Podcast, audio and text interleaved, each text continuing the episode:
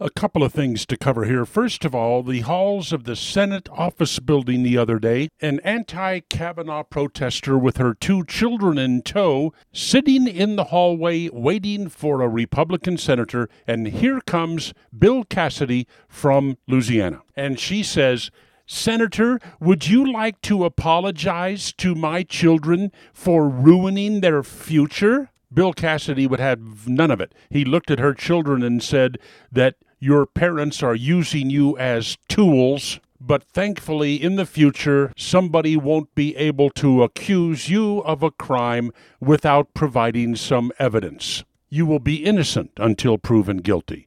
What in the heck gets into a woman's mind when she will use her two children like that Senator, do you want to apologize to my children for ruining their lives? How? By voting to confirm Brett Kavanaugh.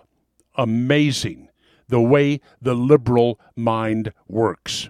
And then, of course, we have Elizabeth Warren. The DNA test is in. She's one 1,024th Native American.